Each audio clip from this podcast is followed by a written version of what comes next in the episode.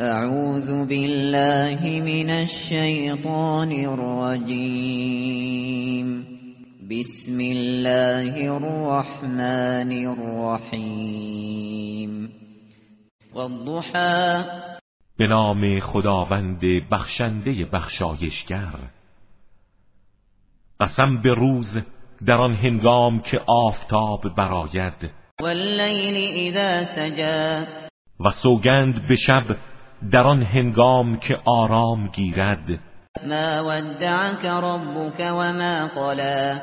که خداوند هرگز تو را وا نگذاشته و مورد خشم قرار نداده است وللآخرة خير لك من الأولى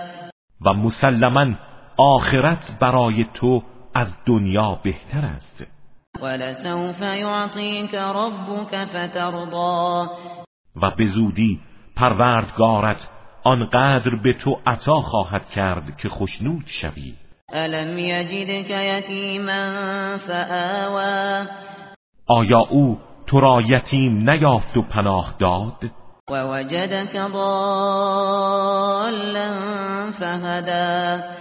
و تو را گم شده یافت و هدایت کرد ووجدك عائلا فأغنى و تو را فقیر یافت و بینیاز نمود فأما اليتيم فلا تقهر حال که چنین است یتیم را تحقیر مکن وأما السائل فلا تنهر و سؤال کننده را از خود مران وأما بنعمة ربك فحدث و نعمتهای پروردگارت را بازگو کن